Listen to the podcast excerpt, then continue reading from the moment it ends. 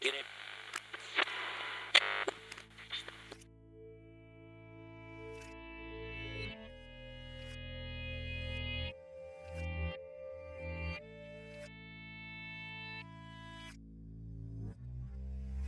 This city is a dumb and blinded thing. A circus of beasts in wool hats and waistcoats, pretending at a superiority afforded them by the fiction that all is as it seems. Such it is, and such it always shall be. But not here. Not in the first component of the opening act of Quinn's mechanism.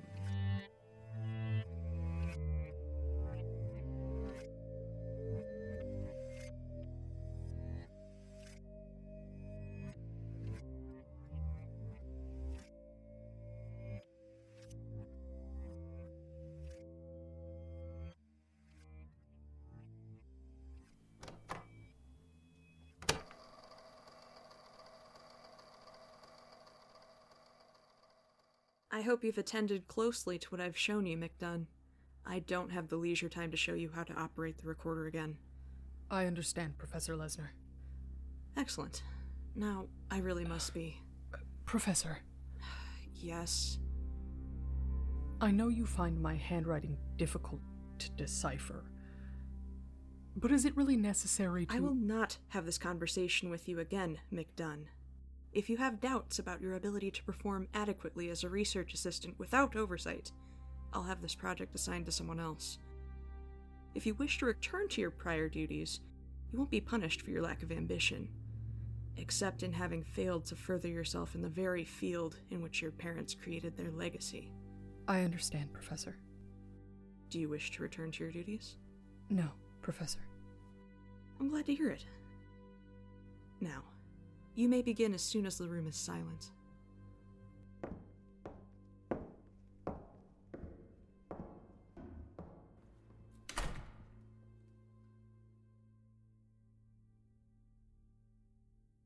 This is Research Assistant Quinn McDunn, submitting notes at the request of Professor Hope Lesnar of Deakin University. General description of item provided for posterity. The subject of these notes is to be classified as an English language codex of indeterminate age. It is hardbound in what I assume to be undyed cow's leather. The cover and spine have been embossed without color or foil. Details to follow. The front cover measures approximately 8.5 by 6 inches, and in lieu of a title, features an embossed image of, um, an eye, held between the thumb and forefinger of a human hand. The pupil of the eye is indistinct, indicating there may have been some misalignment in the embossing equipment, or perhaps that it was added later. Its appearance is inconsistent with the rest of the embossed image, which features no other visible imperfections. There is a puncture at the center of the pupil, consistent with the damage observed in the book's interior. For a catalogue of the extent of the damage, see below. Uh, uh. The extent of the damage is. Will be discussed later in this recording. The volume appears to be approximately 500 pages in length and was machine printed on standard weight book paper. The number 2 has been embossed into the base of the spine, implying this is part of a series of at least two volumes, possibly more. The same symbol present on the cover is also present on the spine, approximately one inch above the. Wait.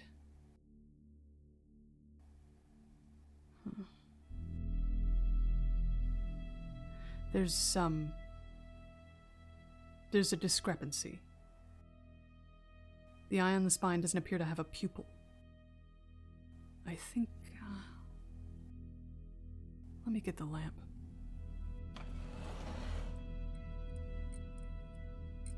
I think something has been removed from the cover. On close inspection, there are four small incisions in the leather, each equidistant from the hole in the pupil. They're not limited to the leather. The incisions pierce through the binder's board. I can feel them under the paste down. I can't confirm without peeling back or otherwise causing further damage to the interior of the front cover, but I can feel indentations in the binder's board on the interior of the circle formed by the incisions. Towards, but not meeting, the edge of the puncture.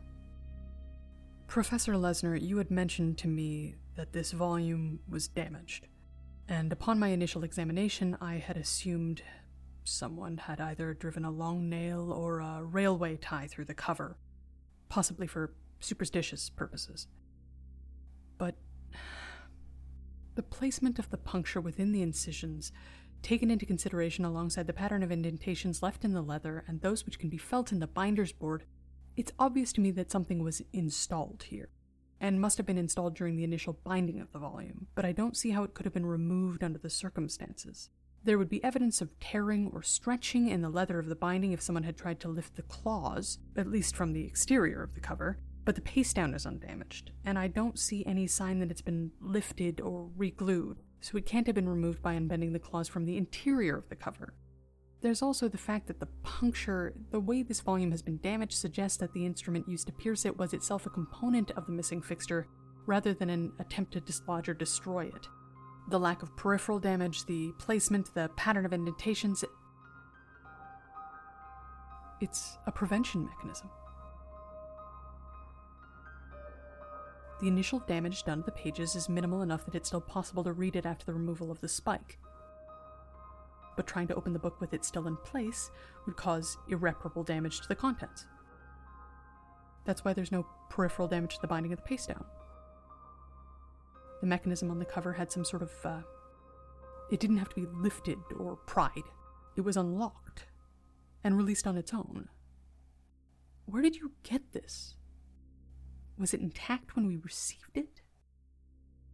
And where did the mechanism go? Do we still have it? Is it still here? Professor Lesner, as you know, my parents specialized in the translation of occult medieval texts. I have seen books that were said to be bound in human skin. I have never seen anything like this. I've seen a book powdered with white phosphorus designed to set itself and its reader alight if it were removed from water for too long. I've seen books with hidden sachets of ink sewn into the binding so the pages would flood and become unreadable if it were to be set down, laid open on a table for even a moment. This mechanism, this volume was clearly meant to be borrowed and returned. The creator didn't want the contents destroyed, but they did want to know if someone who hadn't been given the secret of the mechanism tried to open the book something you can't necessarily ensure with a traditional bound volume lock. There are no incisions in the binding or the binder's board of the back cover, just the puncture. Maybe something was meant to be screwed on? No. The damage to the pages would be much more severe if the piercing component was threaded, and that would be antithetical to the premise of maintaining the contents. So, the mechanism must have been secured solely from the front cover. Did the piercing component extend out through the back? It must have.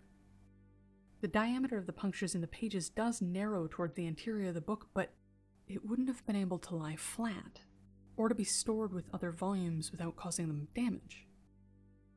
Though, once again, it's one of a series. It's possible they're meant to nest into one another, that the extension of the spike out through the back of the volume fits into the mechanism of its sequel. Then do they all have this mechanism? Or similar mechanisms. And do we have it? I don't. Oh, uh, s- sorry. I thought this room was, uh. Sam. Sam, wait. What is it? You've been helping the library with acquisitions, right? Uh, yeah. Have been for the last six months or so. Why? Do you recognize this book? Uh, no. Is it an old one? No, it's new. It must be part of a private collection then. If it came in through the university within the last couple of months, I would have seen it. And you haven't seen any, uh, loose components or anything like that in amongst the books, have you? Nothing other than the odd lost corner guard or bookmark, no. Why? It's nothing to worry about. Just let me know if you find something strange. It's most likely made of metal, long and narrow, with a, a sort of grasping mechanism at one end, with four claws. Claws? I don't know why something like that would be in with the books, but sure. I'll keep an eye out for you, Quinn. Good luck with your reading. Thanks. Private collection. Private collectors deal directly with staff. What time is it?